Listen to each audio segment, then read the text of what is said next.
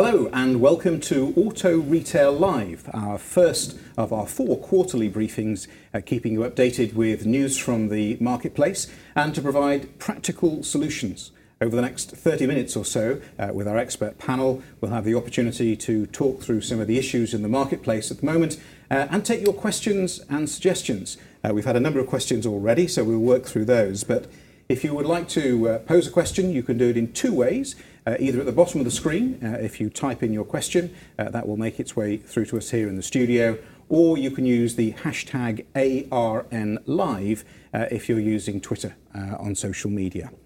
Great to have our guest with us in the studio today, and I'm delighted to introduce to you Peter Haynes, who's the Managing Director of Howard's Motor Group in the Southwest, uh, Darren Ardron, who's the Managing Director of Perry's, spread more or less across the country mm-hmm. uh, and around the world, uh, Catherine Faiers, who's the uh, Chief, Chief Operating Officer of Auto Trader. Welcome. Um, Thank you. 2019, uh, we're well into January and through into February now, and, and last year may seem like a lifetime ago, but um, it's important in the car industry. Was there much of a push, Darren, towards the end of 2019, aside from the politics, but in the in the showroom, was it a push to get there?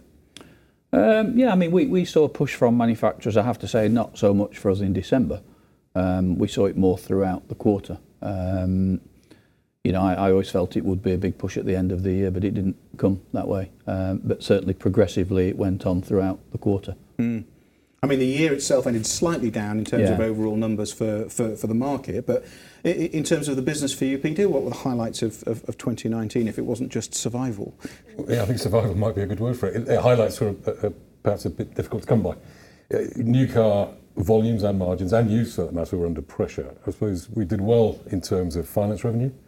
We did well in terms of our overall contribution from uh, value-added products. In the after-sales arena, retail, uh, retail hours held up, as did the margin.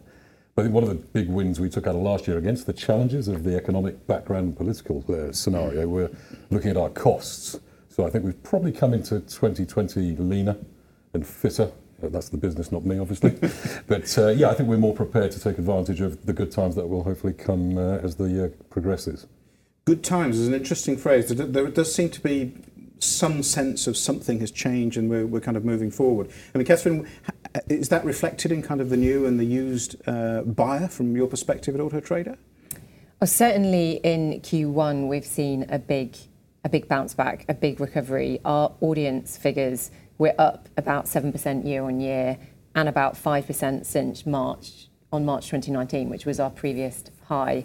Um, we've seen certainly that dip that we normally get in December and run into January, we normally see about a 30% uplift.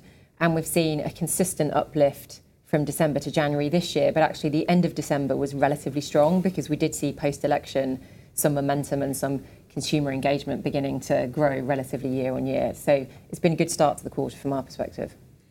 I mean, interesting the consumer perspective about all of this in terms of we're not here to talk about politics. We're not going to talk about politics or Brexit, but th- th- there seem to be some relief and, and people seem to want to move forward. Has, has that followed through in the showroom? As, as Catherine said, it is online. I, I think there is a general feel that things are better, and whatever your politics, whatever your views on remain or leave, I think people look for certainty.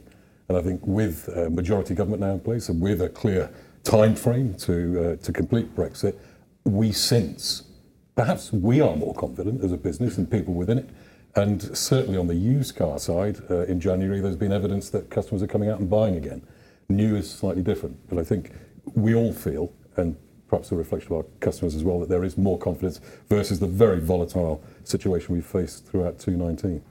Um, I understand we may have a, a, little bit of a, an issue with some of the audio. It might be slightly muffled, so apologies if you're uh, hearing us slightly muffled today. You could perhaps just turn it up a little uh, as we're as we're going through the program. Um, Darren, is there anything that the government could be doing to help um, the market in terms of confidence and, and moving forward, or is that not something that you see? Um, no, I think I think personally, there's a few things they could be doing at the minute. I think we need absolute clarity and certainty on on grants. Uh, long-term grants for EV. I think if you look at them, there's a very short cycle on those at the minute, particularly with everything that's happened. Um, I also think the government could help us with a message about, you know, the current diesel car, because actually the current diesel car is a very good car, Euro 6, but we've done a fantastic job of talking that car down. Um, and personally, what I'd like to see from the government, I think it'd be fantastic if they help with the infrastructure of EV for dealers because um, that's certainly for the, groups like us and for like you, Peter. Mm. The cost of installation of EV is is incredible, um, and was no support towards that at all. So there would be three things that uh, I would certainly be asking they can help us with. Okay. Well, we've set the scene for a discussion about the car market. Uh, we're here to talk about practical things, ways that we can uh, work better uh, and, and help drive those sales. Um, Catherine, thinking about the consumer and how they search and how they look, we're in a market that is moving, technology is changing. Um, it's quite conf- confusing as a consumer. Uh, are, is that reflected in the way that people are looking for vehicles online, do you think? And we certainly see a huge response on our platform to any news headlines, to any PR coverage, any stories that are out there in the in the market on automotive. So the the decision by Boris and the government earlier this week to bring forward the ban of petrol and diesel vehicles, we saw a spike um, Um, of 165% in consumers that were engaging with electric vehicles on our platform overnight. As Darren was saying, that's not, necessarily, if for some of those consumers, electric will be a brilliant vehicle choice. For others, actually, there are other make models that might suit their requirements better. But what the coverage of automotive is doing is it's driving consumer interest and intent actually back into the industry, which we believe should be a real positive. It's how we harness that, capture that, and actually translate those consumers into meaningful transactions and outcomes um, with the retailer network. So interest is there. People are searching. Peter, what happens when they come into the showroom? Because we've got acronyms are us. We've got BHEV, MHEV, PHEV, BEV. Uh, I don't know how your sales team are expected to kind of keep up with all the trends and be experts. So, so what happens when somebody walks through the door? But it is complicated. And I think, you know, we were talking earlier, and, and what we find challenging to understand exactly where this is going and, and, uh, and the products that are coming through and the advancements that are being made. So I think that our role in terms of retail has to be to add value to what the customer is researching and finding for themselves online but probably asking some really salient and sensible questions about the size of car that you need, the way in which you use it, and from that, whether electric is even conceivably a possible solution. If you live in the middle of a city in a third floor flat with no charging facilities and no charging at work, probably EV isn't for you. So I think it's incumbent upon us to ask the right questions, help the customer, you know, in fact, filter down to the right solution for them. Um, and that way we'll be relevant as well. We're adding value to the customer research phase and leading them down a track that will help them make the right decision at the end of the day. Uh, Darren, are we in danger of overthinking this? I mean, because we all know that by the end of this year, the industry, each manufacturer, will be fined or not fined whether they've hit this CO2 yeah, uh, yeah. limit. Um, Peter said you've got a customer who comes in and says, Do you want a bigger or smaller car? I want a bigger car. Are, are, we overthinking it? Because the customer wants a bigger car or they want a smaller car and that they don't care. It's not their issue whether the manufacturer has a CO2 target. No I think it's going to be a very interesting time in our showrooms and I think if, if we want the honest answer the honest answer is none of us really know mm. at this moment in time what impact this is going to have. I think we've got to take the whole thing back to basics slow it down and become more consultative in this approach because it's not just about it's not just about buying the car now. It's not just about the electric car, but it's a lifestyle change. So I, I, you know, I think we'll have a far better understanding of this as the year goes on. But I actually think this is uncharted waters for all of us, quite frankly. It's about finding a way of giving the consumer confidence, though, isn't it, yeah. Catherine? We need, we need to have people wanting to come towards the industry feeling confident to buy rather than feeling pressured to buy something they maybe don't want. Yeah, absolutely. I mean, I think there's definitely more we can do within our platforms, we're already evolving the search experience to include CO2 emissions and electric filters to make sure that consumers can find what they're looking for or what they're reading about in the press. But that education piece and that discovery piece for consumers, it's a hard, it's a hard balance because you want them to come to the platform informed, but equally you want to help them, guide them on that on that journey. So I think collectively the industry yeah, has a really important role to play to help consumers navigate that. And Peter, is that something that in the showroom it's kind of everybody's responsibility from the host at the door through uh, service reception to at least feel some ownership and knowledge of the technology rather than saying, well, I don't really know about it, but talk to Fred? It has to be. I mean, we hear lots of statistics about the amount of research that prospects and customers do online before they even visit the showroom. If we are not experts in that field, and if we're not eh, there and able to help them confirm, clarify, or even perhaps guide them in a different direction, then we really haven't got a role to play. And that will ultimately push people online to make that transaction. So I think for the role for the retail dealer has to be to upskill all of the people in the showroom Yeah. so that they are genuinely experts in this complicated field in which we're operating and that in turn customers look at them and say they're adding value they're helping to clarify my thinking and they're going to help me make the right decision if we do that then we'll be okay if we don't upskill we don't train and develop the knowledge of our people then we're going to have a problem You're watching Auto Retail Live, the quarter one briefing for 2020. Um, as now, we normally take a look at the market, what's been, and the forecast for the year ahead. So uh, you will see on screen the forecast for uh, 2020 is for the used market to be around 7.8 million uh, units, which is slightly down on uh, what we expect 2019's outturn will be about 7.9. Uh, and looking at SMMT figures, we ended the year with 2.3 million new cars sold, uh, and we're probably going to end up at about 2.26. So slightly down for uh, the year, both new and used. Um, how's the March order take looking, bearing that to, may see a slight fall away, Peter? Is it looking strong? Um, I suppose the saying is early days. We, we, January has opened, January opened and was very strong in terms of use, no doubt at all. We've seen a substantial increase in volume year on year uh, and good margins. Uh, that's going to bring pressure, I think, on stock uh, supply as we go forward. New, I would say, is okay. Our actual order take in January is tracking slightly behind uh, last year. And I think by prediction, we're going to have to work extremely hard to get to where we need to be. As I said earlier on, I think there is a level of confidence that didn't exist before. We've now got all the added complications of what the consumer's facing in terms of their options. So I think it's okay, but it's not flying. And I think we're going to have to work damn hard to get to the quarter one objectives that have been set for us.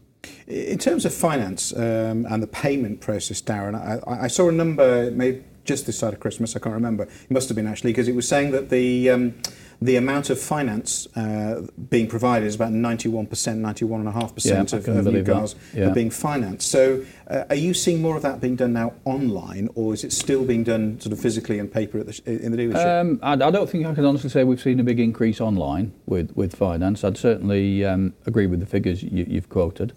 Um, I think the new car model now is is very susceptible to, to finance because a lot of the offers. I think the challenges that we face, and coming back to your point, is, you know, if we're brutally honest, three years ago we were putting people into new cars at some unprecedented low payments. Um, things have moved on now, models have changed. Um, I think the difficulty we're facing at the minute is people coming in that expect that low payment again, and it's significantly different now, isn't Yeah, it? which, which is. is personally why I think it's going to drive the used car market a bit stronger than people think in 2020. And, and is this a common experience then in terms of the customer managing that expectation of the good days, you know, won't carry on forever? You, you've got to recognise it costs more. Well, I mean, you know, we've, it wasn't many years ago we were key for keying, and uh, in terms of Yeah. PCP, and people got used to going into a new car for 25, 35 pound a month more. Those days are long gone.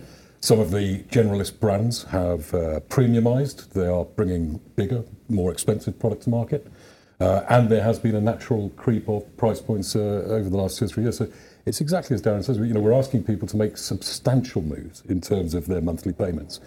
And for salespeople who have got used to a relatively easy, relatively easy key for key, now having to justify a very substantial walk in terms of payments to move people on. So I think this could exactly reflect in people moving away from new, perhaps into used. Uh, uh, but there is an appetite for people to be driving bigger cars, SUVs and crossovers. The average selling price of product we're selling across the piece has increased substantially, both in new and used terms.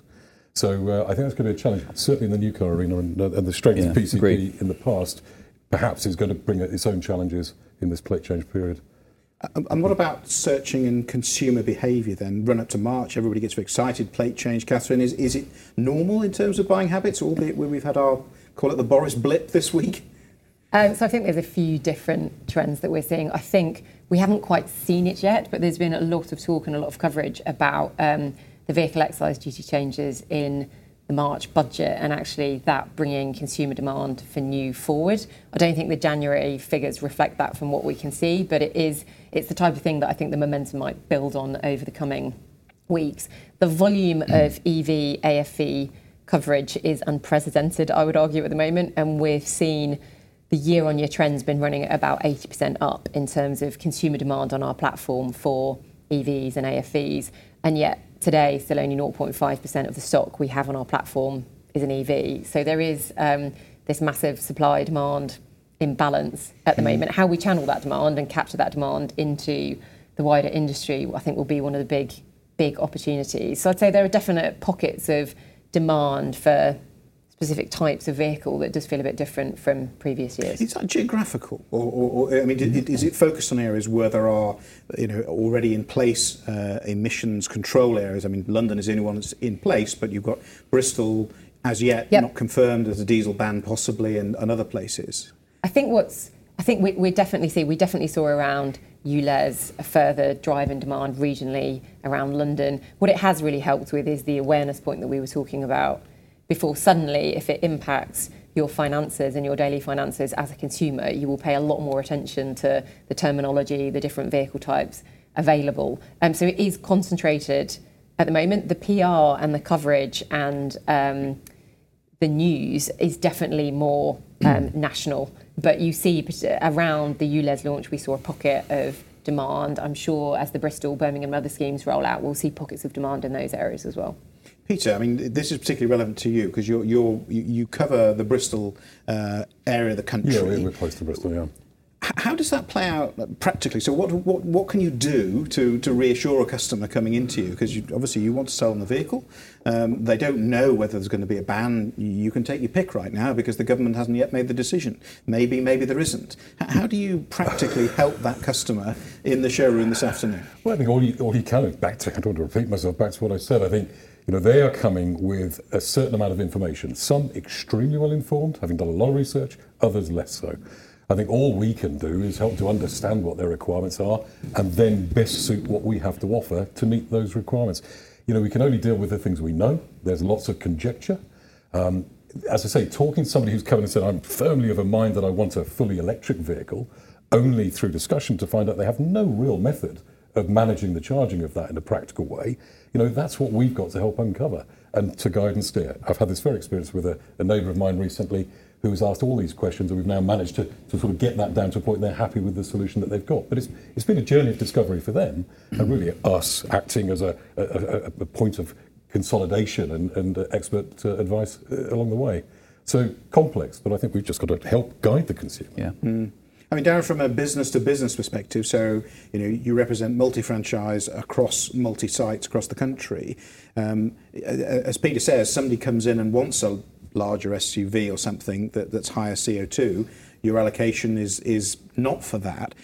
H- how would you offer a colleague in business that a way of dealing with that with a manufacturer partner? Because the manufacturer wants to sell the lower CO2, but your customers want the higher. Yeah, ab- absolutely. And, and as you know, some of them are now linking targets to, to CO2, which is a, a very, very complex uh, position for us to deal with. Um, I think, as Peter said earlier, I, I think this whole thing is going back to very much a consultative type of approach now. We actually slow, need to slow the whole thing right down. Um, you know, sometimes we've probably just been a little bit quick to get the deal done and get it out of the door. Um, I think those days are changing now. I think we've got to take our time with these people. Um, how the new targeting will work, we don't know. This is totally uncharted territory for all of us. Um, I don't know how it'll lead to month-end positions. Where do you go with the customer wanting to buy a particular model with two days to go? You might not be able to sell it because it might not hit targets out. So, you know, I'll come back to the point. I think this is a learning curve for all of us. But there's got to be, presumably, one would hope, a lot more communication uh, between Oh, retailer and manufacturer in various ways to, to And you'd hope that the stock that they're building it fits exactly what fits their target. So, you know, th- this is new ground for all of us, isn't it? yeah. And the consumer is, is to some degree informed, Catherine, or n- n- yes, when you get the Boris bounce of EV, the interest goes, but but not necessarily understanding all the intricacies of a of a PHEV versus a BHEV, you know, dif- different vehicles, I suppose. No, I think, um, well, whenever we look at consumer confidence in the car buying journey, consumers, most consumers start the journey incredibly feeling not confident at all anyway.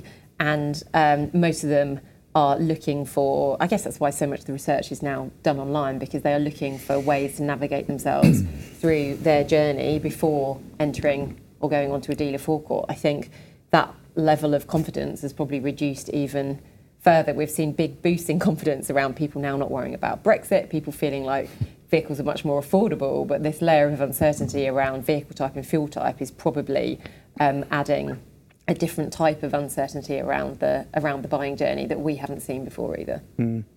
And Peter, you, you, both there was a brand we talked about just before we came on air, um, Kia, I think you referenced, as having uh, a fairly clear way of, of trying to give consumer information. Are they a, a good example for people? I, I think they're a very good example on the website, it, it, taking each of those PHEV and BEV and all these. It explains it very simply. Exactly, it? describing that, what yeah. it is, hmm. how it works, the sort of driving styles and environments in which that could be applied. And it really is, you know, taking this complex model and, and, and helping people to understand each of those component pieces. And I, I, think that's it. We've got, we have got to make this simple for people. Yeah. If we don't make it simple, the consumer's natural instinct, I think, is to sit on their hands. Uncertainty, whether that's in terms of the economic environment or what should I do, will say, well, actually, perhaps better not to do anything, and I'll just wait. So I think by you know taking this and making it simple will help people to make the right decision in a timely manner rather than just putting it off. So there's a, there's, a, there's a big shift. I mean, the fact that we've spent so long, normally in quarter one, we're talking about a range of things, but this is the issue this year that, that, that you have to manage in, in the retailer is, is not just keeping the customer happy, but also managing a change in your business, Darren. It's, it's quite a fundamental shift and it's moving all the time. Yeah, I think it's a massive change for this year. I think there are so many things at this moment in time coming at the industry. Um, I think it was always a very complex model before. I think it's becoming even more complex now. And I mean, certainly for me, I think sometimes the manufacturers can make it over complicated, um, different policies around different things. And if ever there was a year to simplify things to get through these challenging times, I think this is the year. Yeah, I think there's, a risk that the, the, management at the front end of the business are being forced ever closer to their computers and behind their desks than actually yeah. what's going on with our customers uh, not worrying about are they going to sell the car, but is it the right car to sell? Is it going to make a, a negative impact in terms of their mix, in terms of CO2? It is complicated. And I'm with Darren. I think if we as retailers with the manufacturers can simplify it as much as possible, be clear and yeah. consistent in the strategy, then we will get a better outcome in terms of volume for us and, of course, for, for the, manu- uh, the brands, the manufacturers as well. In terms of simplification, Catherine, I know that, that, it's a frequent tip that's provided in terms of when you're presenting a car online, but getting the basics done well, good photography and, and, and reliable information um, to, to help the thing shift, I guess is, remains core to the business succeeding this year.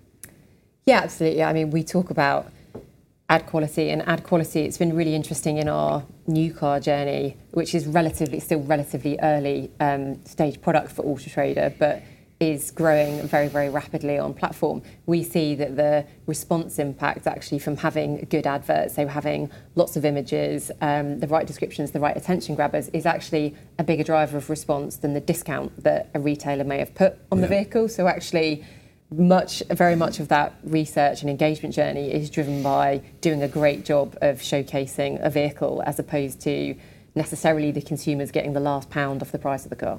Mm. I remember Mr. Motivator, as I call him, uh, Jason Cran- Ch- Cranswick from uh, Jardine Motors Group, uh, was was on the program with us last year, uh, and, and he said, you know, in tough times, he said, well, as you can do the maths yourself, you know, there's 7.9 million used, there's 2.3 million new. That's still millions of people yeah. who are interested in buying a car. Yeah. You just need to make sure you're in, in, in, that group of people who are going to buy them. You don't have to go and find new people. You just have to be in be in the swim and do it and do it reasonably well. Absolutely right. Absolutely right.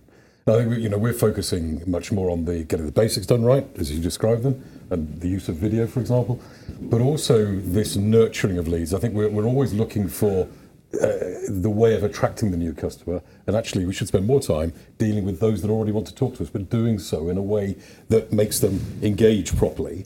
Um, so I think it's there to be had. As say, the market's there. We've just got to get our share of it. Hmm. Um, we definitely see from the we did some walk-ins research recently looking at um, we put researchers on retailers' forecourts and asked them how, what was your journey to get here? Where did you where did you come from? What did you what was your experience on that journey?